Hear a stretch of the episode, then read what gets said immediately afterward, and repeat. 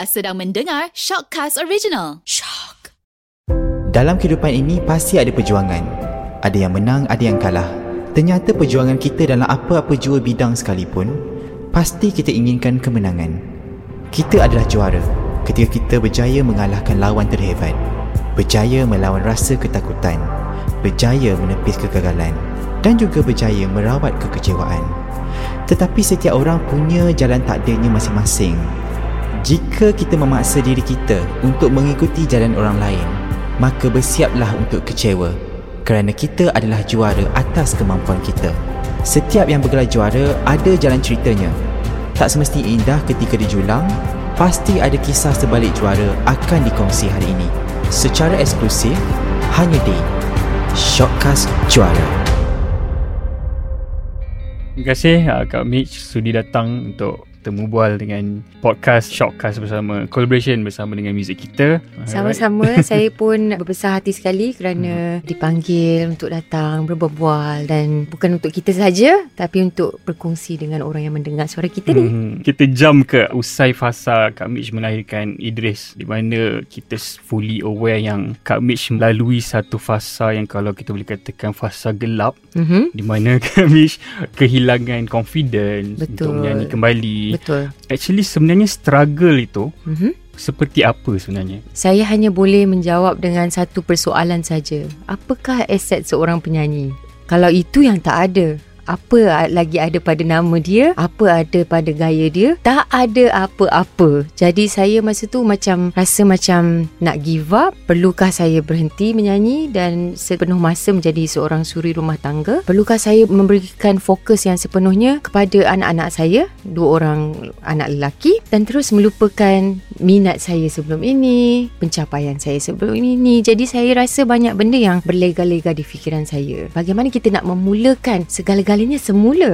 Jadi saya banyak menangis saya tak tahu selepas usai melahirkan Idris, saya menjadi seorang yang agak sentimental. Banyak yang saya fikir tentang orang lain, masalah orang lain menjadi masalah saya. Saya tak tahu kenapa. Sedangkan sebelum ini, saya banyak berfikir tentang diri saya je. Tapi bila saya hilang sesuatu yang besar dalam hidup saya dan mempunyai seseorang yang begitu besar nilainya dalam hidup saya, which is anak saya. So, banyak benda yang saya fikir. Jadi, saya banyak nangis. Saya rasa macam, oh, banyaknya persimpangan yang perlu saya pilih. Adakah persimpangan yang saya sebut tadi, saya perlu pergi dan tinggal tinggalkan minat dan pencapaian saya. Jadi saya mengadu dengan uh, kakak saya which is manager saya. Jadi waktu tu kita berfikir yang ini satu masalah besar. Kakak saya tanya cuma satu. So sekarang ni kau nak apa katanya kakak saya. Saya kata sayang pula ya.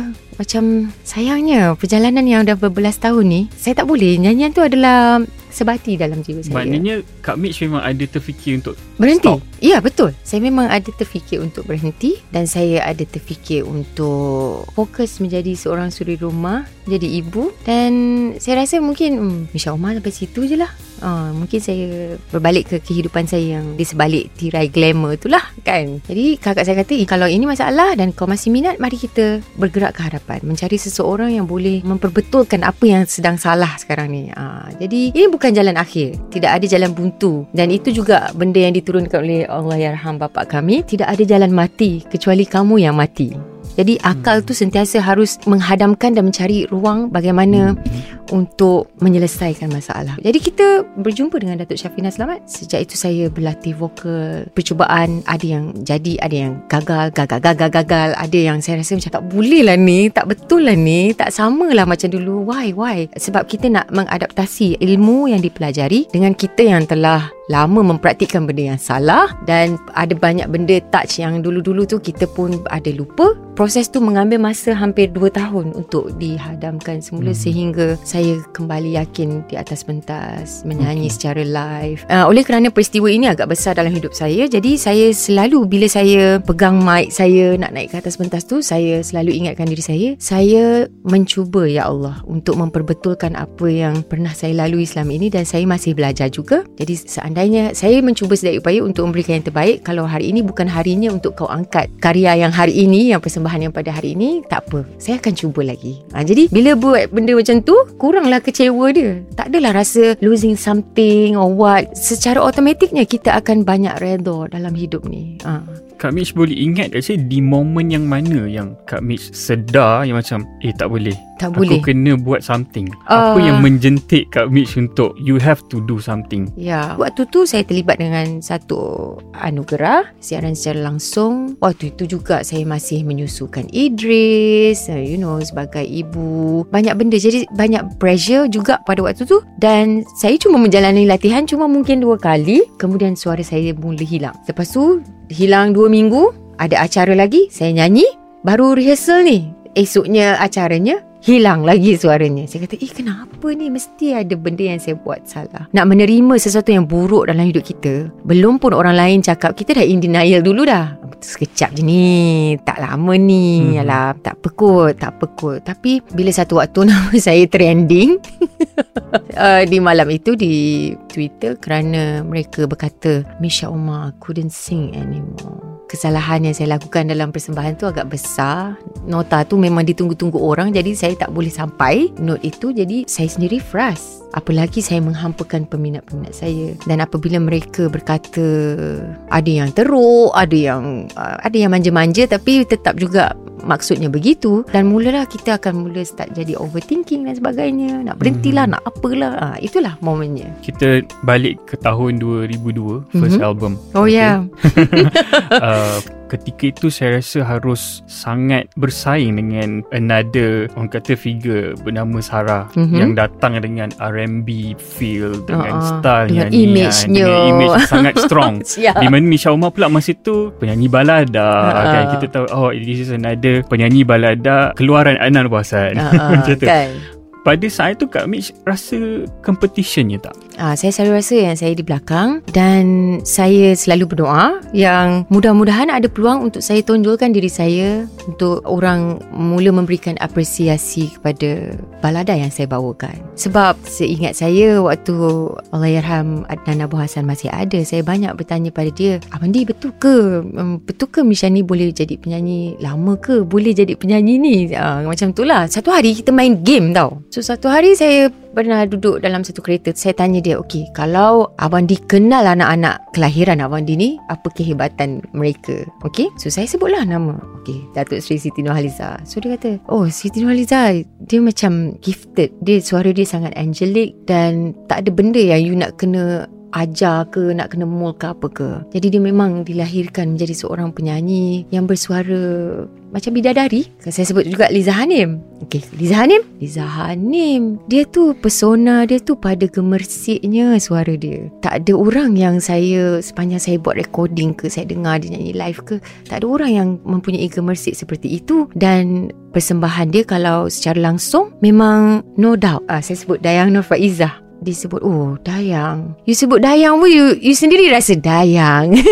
You rasa yang persona dia tu pada suara dia yang punya soul yang bila dia nyanyi sikit pun you, you rasa itu soul dia dan dia boleh semua. Pop Melayu pop klasik juga boleh. Eh bukan klasik apa itu irama Malaysia juga boleh. Malah dia boleh pergi se-urban-urban tidak. Which is hari ini saya menyaksikan sendiri I'm not missing you. Lagu-lagu Mhm. yang dinyanyikan Dayang kan semakin kita nampak uh, dia punya skala tu semakin besar. Dan apa yang pernah dikatakan abang dia tu memang betul kan? Lalu nama yang terakhir yang disebut adalah nama saya lah saya kata Misha Umar lama tau dia tengah drive. Jadi dia macam Misha Umar ni dia suara dia sebenarnya ya unik dia macam mana? Dia bukanlah merdu sangat. Dia bukanlah macam oh something yang gemersik sangat. Ada mixture tu tak adalah segemersik Liza Hanim. Tidaklah se-angelic semerdu Datuk Seri Siti Nurhaliza tidak juga soul seperti Dayana Faizah tetapi Misha Omar ni kalau you pejam mata you macam rasa dia tengah nangis sambil dia nyanyi.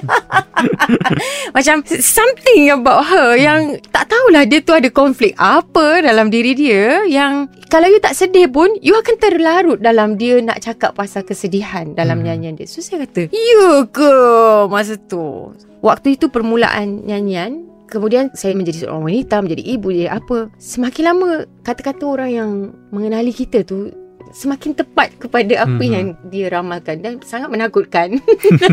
Nasib baik saya tak tanya lebih lagi. saya bersyukurlah. mm-hmm. 18 tahun tahun ni Ya. 18 tahun untuk seorang penyanyi yang established hanya ada 3 album Mhm. Kenapa? Saya rasa itulah uniknya Misha Omar ni. Dalam hidup saya, saya tak suka bertanya banyak tentang apa pilihan yang saya ada. Mengapa tidak begini ya Allah? Mengapa tidak begitu ya Allah? Saya rasa itu adalah such a waste of time. Kita patut celebrate apa yang kita ada, kelebihan apa yang kita ada. Dan pada saya, tiga album masih diingati sampai sekarang itu sangat magical. Sebab kalau orang tengok diskografi saya macam, huh? Ya betul kan? But you are still working. Album itu Satu pencapaian yang boleh dibanggakan Tetapi Hanya tiga album dalam masa 18 tahun. Itu juga sangat Membanggakan saya. Kerana Faktor cerewet ke Ataupun Tidak juga. Kadang-kadang Inilah Saya percaya pada rezeki. Bukanlah kata Oh Misha Omar tu tak berusaha ke? Kan? Tak berusaha ke? Saya tak suka cerita tentang Apa yang saya bekerja keras. Saya cuma Tugas saya adalah Kalau saya share tu Untuk memberi inspirasi kalau tak share tu adalah sebab-sebabnya yang tersendiri. So it's good to show apa yang boleh ditunjukkan. Kalau apa usaha sendiri tu ah kita diam-diam. Nanti hmm. kalau dah jadi, jadilah. Kak Mish pernah tak rasa gagal? Gagal um, in sense of macam buat ni tak jadi. Ha. Eh, buat ni tak jadi juga. Ha-ha. Ada fasa tu. Dalam ada. Kaya. Ada banyak kali lah. Di fasa yang mana Di tu? Di fasa uh, saya pernah keluarkan satu single. Judulnya Berlalu. Memang berlalu pergi lagu tu. Itu satu waktu yang saya rasa I should take a break. Kemudian saya decided untuk bercuti dari menyertai mana-mana pertandingan menyanyi. Kalau imbas-imbas mungkin boleh diingat untuk single Angin Syurga. Saya tidak compete dalam acara mana-mana. Uh, acara tahunan yang kita look forward selalu tu. Jadi saya tidak uh, berada di situ. Sebab pada saya macam tidak guna untuk saya meneruskan sesuatu yang saya pertaruhkan adalah separuh hati. Not good. Kalau nak buat, buat sepenuh hati. So kalau ada separuh hati, makanya janganlah. Sebab tu kalau hidup Kak Mish pun macam tu. If I want to do, I'll do it. If ada doubt, I takkan buat. Sebab I tahu keikhlasan tidak sepenuh hati di situ. Selepas tu Kak Mish melahirkan duet bersama mm-hmm. dengan Hafiz. Mm-hmm. dia punya response very good. Betul. tetapi dari segi impactnya saya rasa sampai bila memberi satu landscape baru dalam career Misha Omar. Mm-hmm. last saya check semalam di Spotify 8 million stream. Ah 8 million eh? Yeah so rajin um, kau orang eh? Check-check semua. Aku nak check. Okay. oh, Alhamdulillah. dan dari segi impactnya itu mm. Kak Mitch expect tak? Yang sampai bila tu macam dia bagi satu chapter baru mm-hmm. dalam career Kak Mitch? Saya bersyukur sebenarnya dikurniakan karya yang betul-betul memberi semangat pada saya. Karya tu datang sewaktu saya mencari siapa diri saya, perlukah saya berjalan, untuk siapa saya berjalan, meneruskan diary seni saya sebagai penyanyi dan sebagainya. Jadi bila you buat sesuatu sepenuh hati, makanya impact dia akan jadi besar saya berusaha seingat saya untuk menjayakan sampai bila tu menuntut pengorbanan yang sangat besar. Saya kembali ke sekolah menuntut ilmu dengan Datuk Syafina Selamat. Itulah di saat-saatnya juga fasa pemulihan suara. Jadi saya bersyukur kerana karya seperti sampai bila ni meresap ke dalam hati segenap lapisan masyarakat. Saya mula mengumpulkan peminat-peminat baru dari anak-anak kecil yang mungkin tak pernah tahu kewujudan saya melalui karya bunga-bunga cinta halaman cinta cinta dan debu cinta lagu-lagu sebelum ini. Jadi melalui sampai bila ni Aunty Misha you know start pergi mana-mana budak-budak yang lain K-pop pun dengan lagu saya. Bersyukurnya saya. Saya tidak menafikan malah menyokong 100% bahawasanya sampai bila memberi semangat baru pada saya. Dan kerana sampai bila lah makanya menyuntik jiwa saya untuk berani mengetengahkan melodi sendiri yang sudah dilancarkan baru-baru ini single saya tanpa rela. Kejayaan sampai bila itu dia macam continuity kan menang vokal terbaik buat konsert dia macam bersambung-sambung. Oh ya betul. Kan? Dan it was a great year. Mm, mm. Dalam setiap kejayaan mana-mana lah penyanyi mm. saya kira dia akan ada benda-benda yang kita tak suka terjadi. okay. okay. And it happens saya rasa kita semua aware uh-huh. insiden Misha Umar fitnah uh-uh. Mak Mak Isa oleh netizen. yes, okay. yes, yes. Dan then of course benda tu datang pada Kak Mitch dah kembali bersemangat Mm-mm, tu kan spirit betul. untuk nak buat tu dah sangat kuat tiba-tiba Mm-mm. dilanggar dengan insiden yang begini apa sebenarnya yang membuatkan Kak Mitch decide untuk mengambil satu tindakan keras mm-hmm. berteras undang-undang Mm-mm terhadap peminat-peminat gelap. Sebenarnya ini adalah pelajaran dan pengajaran untuk kita semua. Kadang-kadang kita terlalu mengikutkan kata hati kita sampai kita lupa yang benda kita buat tu salah. Kita nak ajar masyarakat bahawasanya bertanggungjawablah dengan apa yang you cakap. Sebelum you cakap, you kena bertanggungjawab dulu untuk fikir dahulu sebelum kata kan hmm. sebab terlajak kata ah buruk padanya. Jadi ini adalah satu pelajaran juga untuk Kak Misha untuk memberikan pengajaran juga. At the same time, saya juga menerima pengajarannya. You know, benda yang perlu ditegakkan, perlu ditegakkan. Benda yang kadang-kadang kita rasa macam, alah, setakat nak cakap baju kita buruk. Okey lah, mungkin tak kena selera mereka. Tapi jangan sentuh berkaitan dengan benda-benda kepercayaan, moral kan. Mak Isa, Mak Isa segala. Jadi, very syirik one. So, okay, not lah. kan? Kalau nak pakai bomo, buat apa dapat nombor tiga malam tu? Baik kakak bolot je semua kan oh, Kalau boleh persembahan terbaik pun kakak Nombor satu pun kakak Kan Kita cakap balik pasal muzik. mm-hmm. Apa yang Kak Mitch bagi pada kita as a Hmm. pendengar satu pengalaman muzik yang saya rasa is a balance Mhm. antara apa yang orang kita suka dengar hmm? and of course apa yang Kak Mitch nak buat. Susah ke Kak Mitch nak find balance tu? Saya percaya dengan falsafah saya lah kalau nak buat apa-apa mesti sepenuh hati. Yang paling penting you gotta stay true to yourself. Ya, kita boleh bereksperimentasi dan sebagainya. Saya telah melalui fasa itu juga. Orang dah tak appreciate satu album. Orang dengar single by single. Jadi kita make sure kita pertaruhkan tu benda yang kita memang ada strength dia. Ha, Kak Mish percaya pada benda tu lah. Kalau kita ketepikan apa yang orang suka Mm-mm. dan Kak Mitch boleh buat satu yang Kak Mitch suka, Aha. adakah dia akan terhasil benda yang sama ataupun ia adalah satu bunyi yang berbeza? Kalau ikut jiwa Kak Mish tu, Kak Mish